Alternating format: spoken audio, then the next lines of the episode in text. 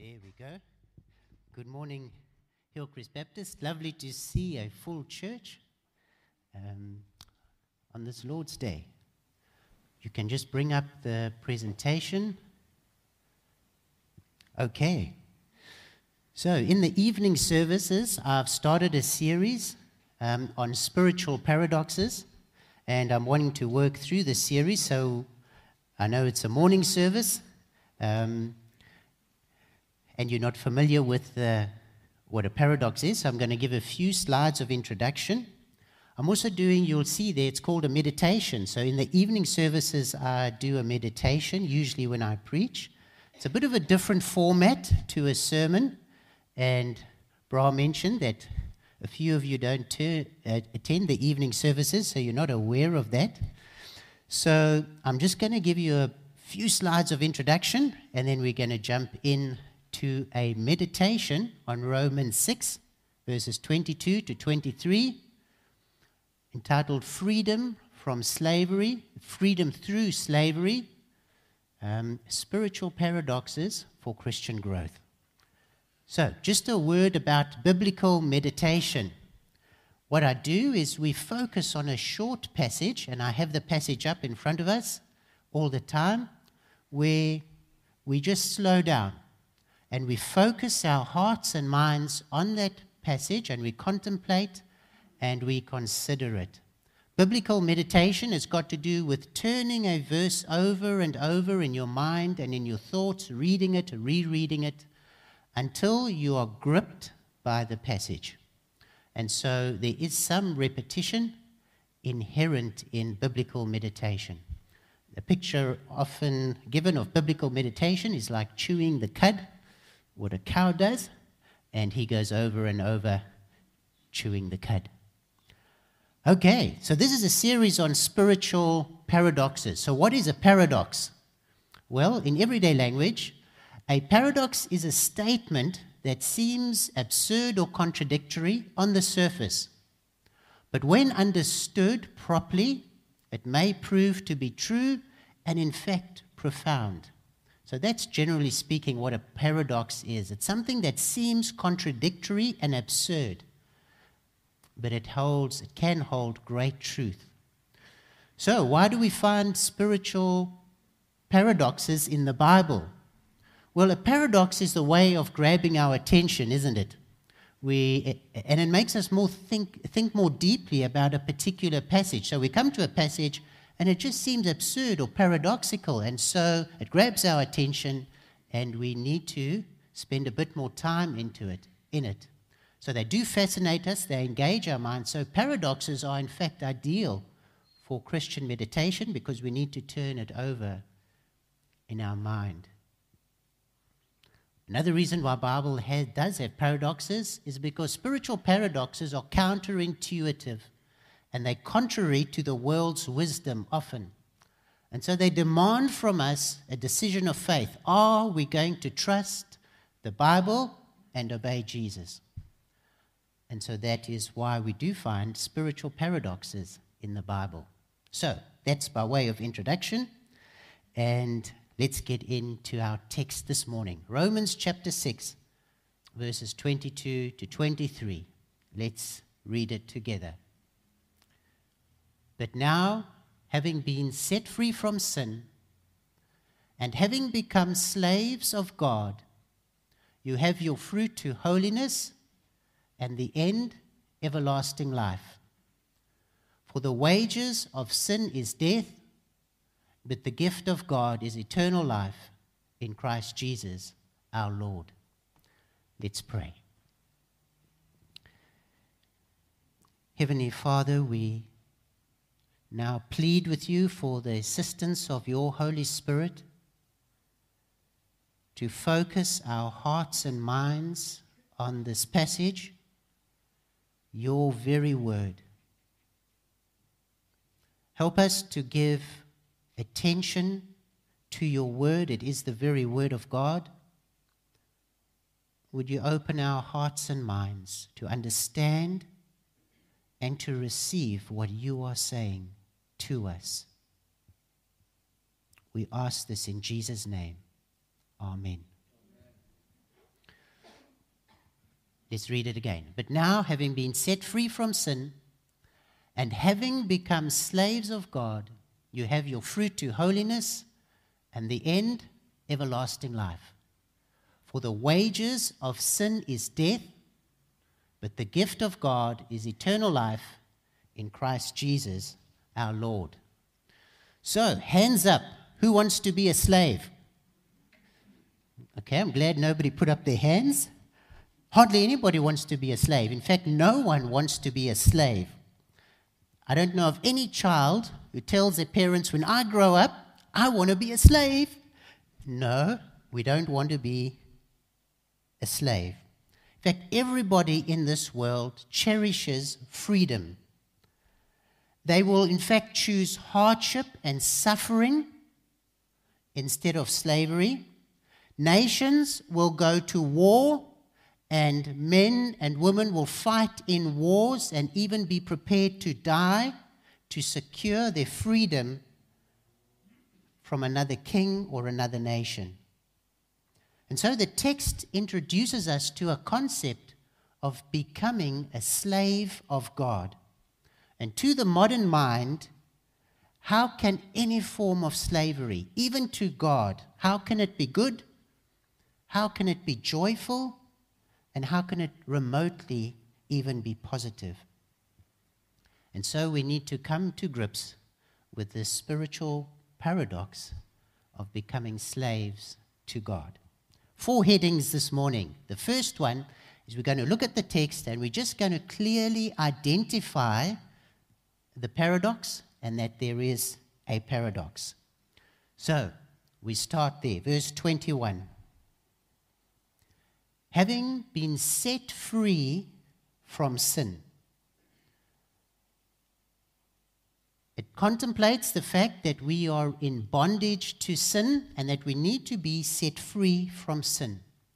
So that is obviously very positive and attractive. Any form of freedom, we buy into that.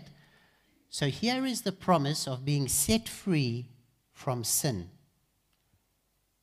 And the text is heading towards that wonderful expression of eternal life.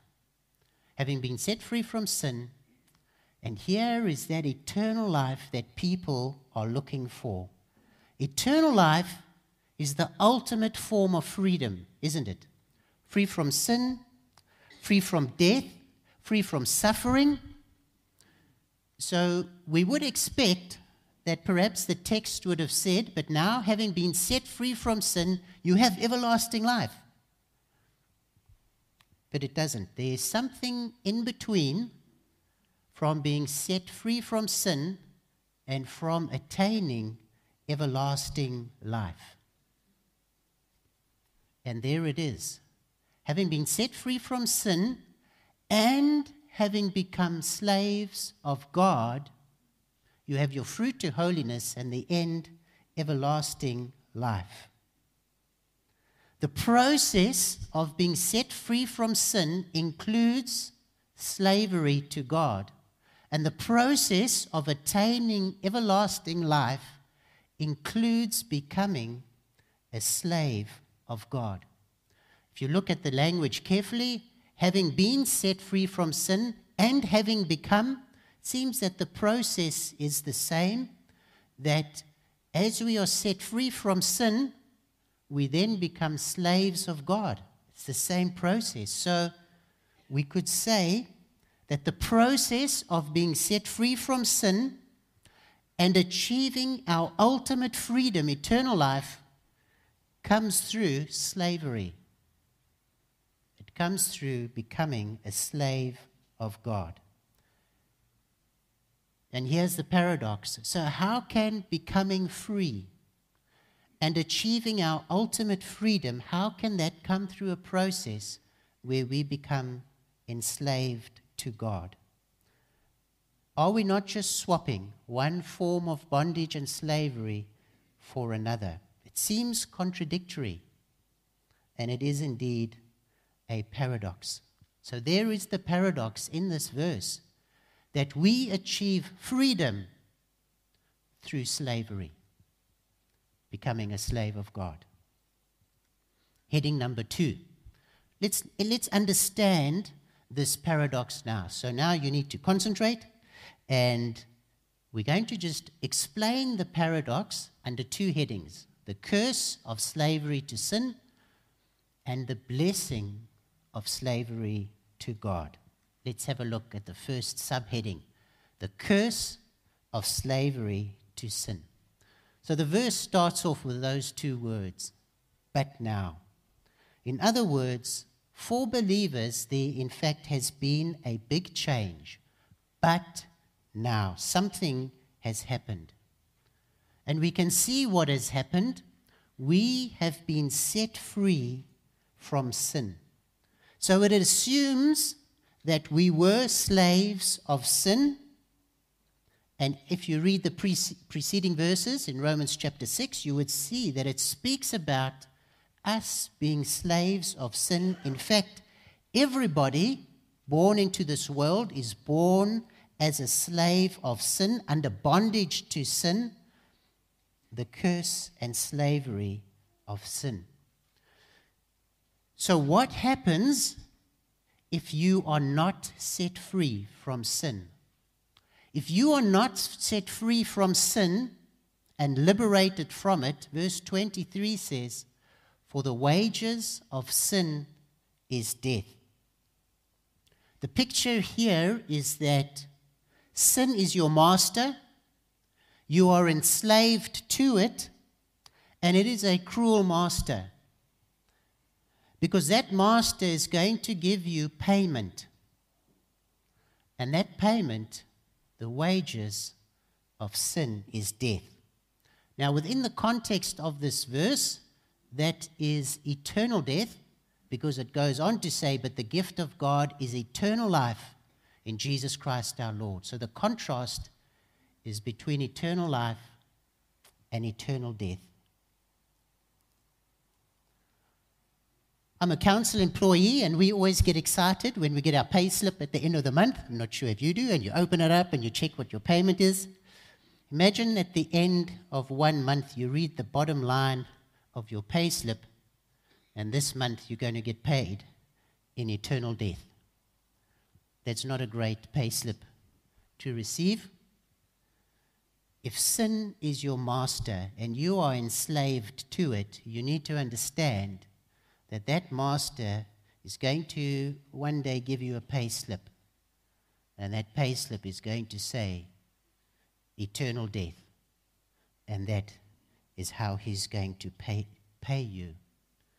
So that's why the subheading is the curse of slavery to sin, because that's where you end up and that's what you receive if you remain a slave of sin and you are not set free by it. We're moving through it quite quickly. The second subheading the blessing of slavery to God. We asked the question right at the beginning so, how can any form of slavery be good? The blessing of slavery to God. And so here's that expression and having become slaves of God. And we need to come to terms with the fact that believers become slaves of God. There is, there is no escaping the curse of sin without becoming a slave of God. And we need to understand this. And I just want to make four points as we, we understand the blessings of slavery to God. The first point, the first blessing of being a slave to God, is that when you become a slave to God, you are set free from sin.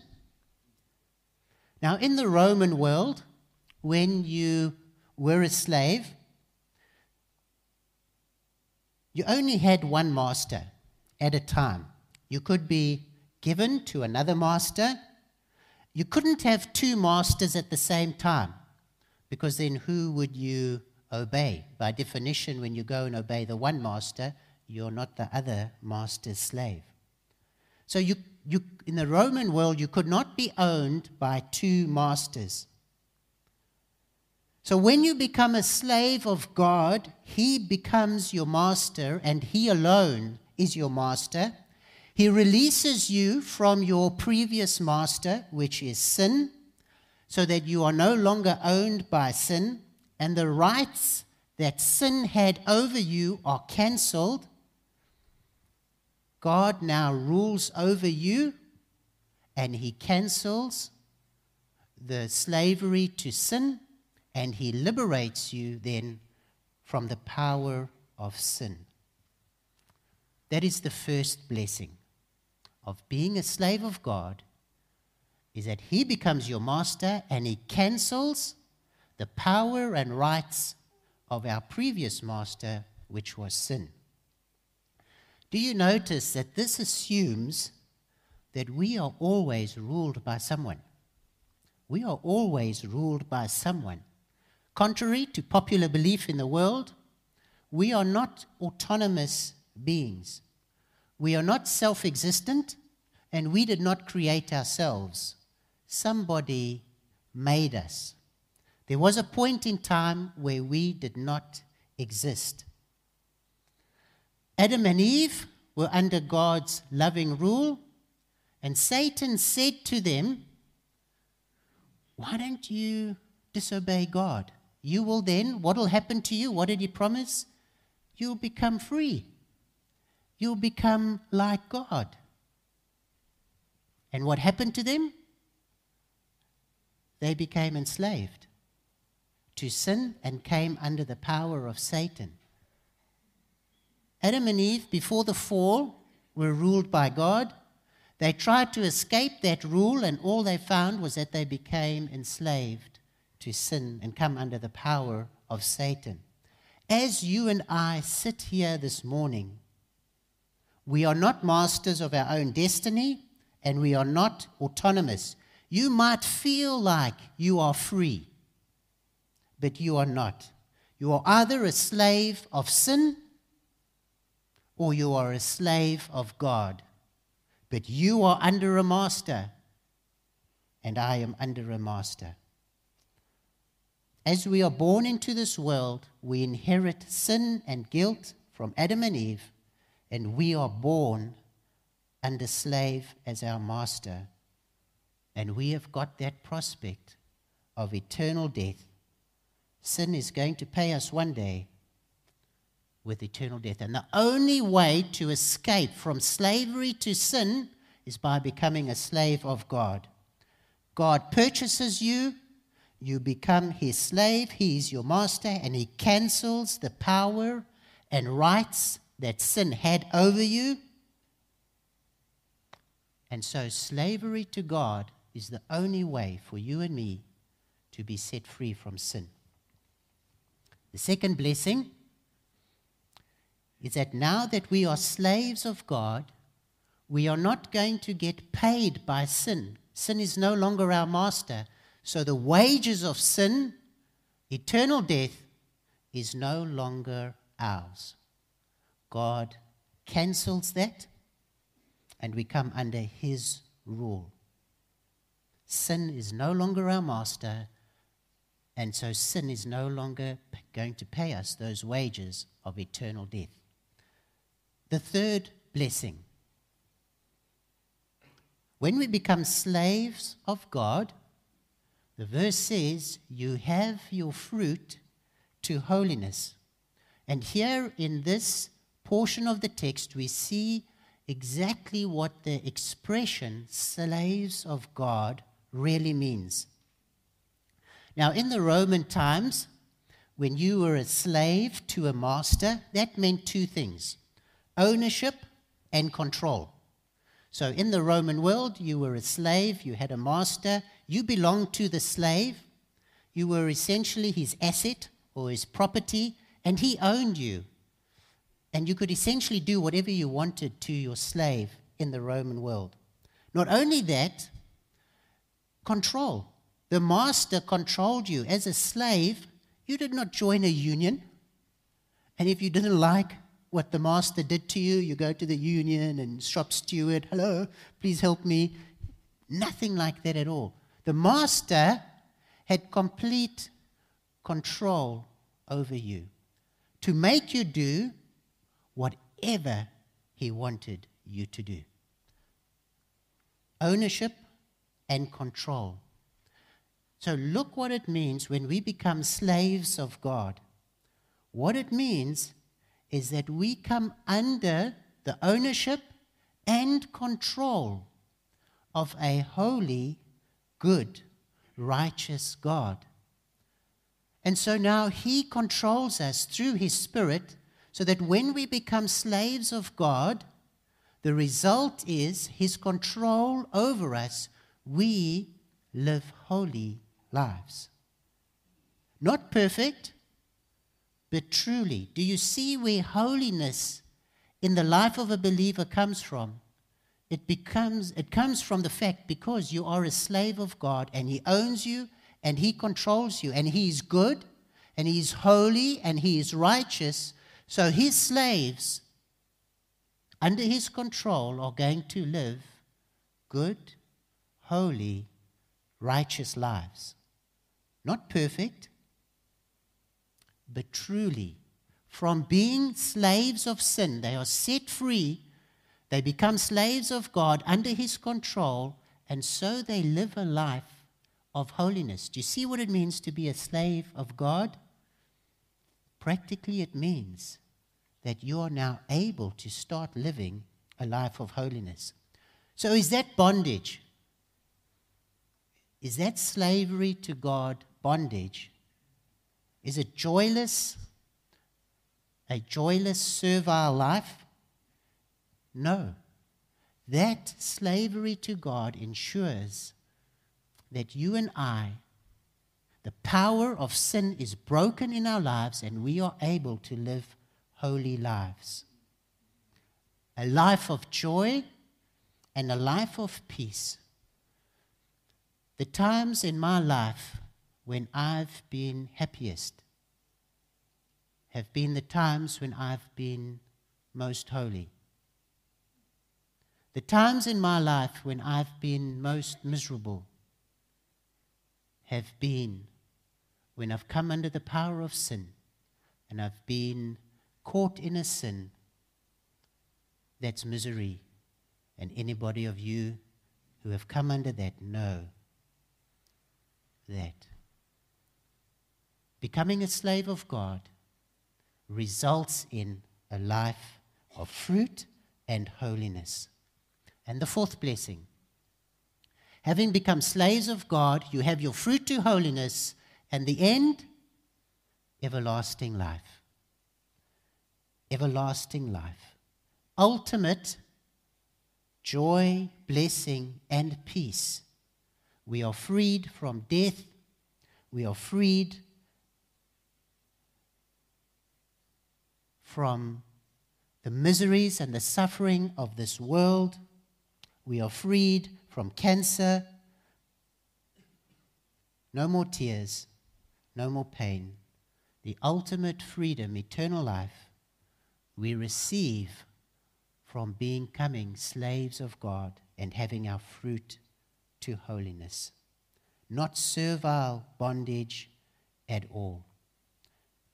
I want to just point out Look at it in another way from this text. What does it mean to become slaves of God? For God to be your master, He does something unexpected. He gives you a gift. The wages, what did sin do? Gave you wages, eternal death. This master, this good, holy, gracious master, gives you a gift That's his payment. And it is not just any gift, it is a lavish gift. In fact, that gift cost him the life of his son. And it is that gift that he gives to his slaves. Do you see the goodness and the kindness of God being your master as opposed to sin. No master in this world has ever been so kind and generous as our Lord God. Do you know that in the Roman world and in the Old Testament, some slaves had good masters? And they chose to continue being a slave to that master because that master had wealth and treated his slaves very well. No master who has ever existed has been so good as the Lord our God. He gives his slaves a lavish gift, and that is eternal life at the cost of his own Son. And so we've seen four blessings which come from being a slave of God. The power of sin is cancelled in your life. Sin no longer rules over you. You do not receive the wages of sin then, which is eternal death. Instead, being a slave of God, you have power in your life to live and to have fruit to holiness where before that was impossible. And that holiness brings joy and peace. And then the final blessing is your master gives you a lavish gift of eternal life at the cost of his son, the Lord Jesus Christ. We are drawing near to the end. If your concentration is waning, the demand of this paradox, I said right in the beginning, a paradox always demands something from us. The demand of the paradox. We have seen that we are always under a master. We are not autonomous and self existent. We never were and we never will be. We are created beings and we belong to someone or we are under the rule of someone, either sin or God. Here is the challenge the process of becoming a believer and of escaping the power of sin means that you do and I do become a slave of God. You have to trust. When you make a choice to become a Christian, you have to trust that slavery to God is better than slavery to sin. You have to trust that a life of holiness is more pleasurable, is more rewarding, and is more joyful than a life of sin. This paradox demands a choice from us. Are you going to trust Jesus and choose becoming a slave of God instead of being what you are now, a slave of sin? People in the world hear the gospel, they consider the claims of Christ, and they don't want it. I will not come under the rule of the Lord Jesus Christ. And they feel and think that they are free, not aware that they are in bondage to sin. And there awaits them the fearful expectation of the wages of sin which is eternal death. What about you? This is a demand of the Lord Jesus Christ to trust Him. If you are not a Christian, that His loving rule in your life is better than having sin rule over you. Will you trust Him? and choose to become his servant and receive the gift that is in Christ Jesus, and that is eternal life. Will you trust him? The paradoxes in the Bible demand a response. They are counterintuitive to the wisdom of this world. Slavery in any form is wrong, and I won't choose it. Christ calls us to slavery to Him. And the end, eternal life. Will you trust Him and believe that that life is far superior to being a slave of sin? And our last heading as we close. The series was entitled Paradoxes for Spiritual Growth. And I want to speak about fighting against sin as we close. Your concentration might have waned a little bit, so just refocus. We're going to be just three or four more minutes and then we are done. Absolutely vital for Christian growth is how you fight against sin in your life. Perhaps you are a Christian here this morning and you feel defeated by sin. Perhaps as you sit here now, there is a particular sin that has got hold of you. You feel enslaved to it. It seems so strong. You think, I can never overcome it. And you've half given up fighting against it, and you're miserable. You are miserable this morning. Look at this text and what it says. But now, having been set free from sin, the power and rights of sin have been cancelled in your life by your new master. You have become slaves of God, which means that you are under God's ownership and under his control. You are no longer controlled by sin. Look at the word that follows. And you have, not maybe or you might have. Being a slave of God means that you have a definite promise. You have fruit to holiness. Do you see that set, being set free from sin is not just in the courts of law or it has got to do with practical Christian living because when you are set free from sin and you become slaves of God, you have holiness in your life. You are able to do holiness. Do you believe that in your life?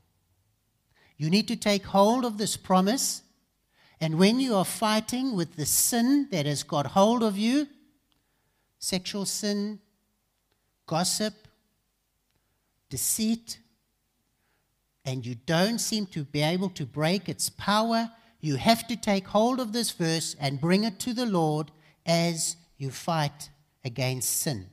You will not be perfect, but sin will not have dominion over you, and it is possible for you to live a holy life, and it is possible for you to have victory over a particular sin in your life that seems to be controlling you. That is what this verse says. I just want to close with a story. I shared it with from this pulpit many years ago. I was in I grew, did my primary school in Vryburg, and tennis was my game. So in grade eight, when I came to KZN, in fact, Maritzburg, and I did my high school in Maritzburg. In grade, what's now grade eight, I played in the Hilton Tennis Tournament. It was my first tournament in KZN, in the July holidays. I didn't know any of the local tennis players, right? So I went into the tournament. You go, you know what happens when there's a tournament, you go look on the board to see who you've been drawn against. First round, I was drawn against the second seed who was none other than Jonty Rhodes. He was quite an all rounder. He played cricket, hockey, and tennis at that stage. So it's like, oh no, you know, coming against the second seed in the first round of all things. But anyway, I didn't really know who's this Jonty Rhodes oak. So I went in there and I played my heart out and I beat him. 6 4. Yeah. I mean, it was quite a surprise. The next day I was walking around and I heard two guys whispering, Hey, there's the oak that beat Jonty Rhodes. So it was quite a good feeling. I think he stopped tennis after this defeat. so I like to think that I was instrumental, instrumental in helping South Africa get one of its most famous cricket players. You can thank me afterwards. Two years later, two years later, the exact same tournament, the Hilton tournament. Now, of course, I knew the players. I got to the semifinals, and I came against a nemesis. This guy was loud, he was arrogant, he had the funding to go to private coaching, and he was quite good. And you know what? I went into that match not thinking I could win. I actually was so intimidated that by this guy, I did not think I could win. So, sure, I did play hard, but I was not surprised when I started losing because I more or less expected to lose. And I lost. You know, in sport, you might as well not play if you don't expect or don't think that you can win. Just takes the edge off you. You've only got half of the fight, and you might as well not even play. That is going to be your attitude. Look, in your fight against sin, if you think that you cannot beat sin in your life, you've already lost the battle. That verse says the opposite. Having been set free from sin and having become a slave of God, He owns you, He controls you, and He empowers you. You have your fruit to holiness. I'm not saying that we become perfect, but if there is a particular sin that you are battling with, on the authority of this verse, it says that you can beat that sin. And yes, you need to get help from people in the church if it's a particularly enslaving sin. You can beat particular sin in your life that seems to be controlling you and defeating you. Don't be like me when I went into that second match thinking that there's just no way. You are no longer a slave of sin, you're a slave of God. And you and I fight against sin knowing that we can beat it by God's grace and we can live a life of holiness to His glory. Sin will not have dominion over you because you are under a new master, the good and gracious, only true and living God the Lord Jesus Christ. Let's pray. Heavenly Father, we thank you for your word to us. We thank you for your promises. And Lord, for us who are believers, we rejoice that we are your slaves. What an incredible privilege, and what a truly wonderful kind, generous Master you are for your lavish gift to us of your Son, so that we might be saved, and of the power that you give us to break the power of sin. And I would pray, Lord our God, for anyone here this morning who has come under the power of a particular sin in their life. And I pray that as they trust in you and trust in this promise, you would set them free from the sin. We ask this in Jesus' name. Amen.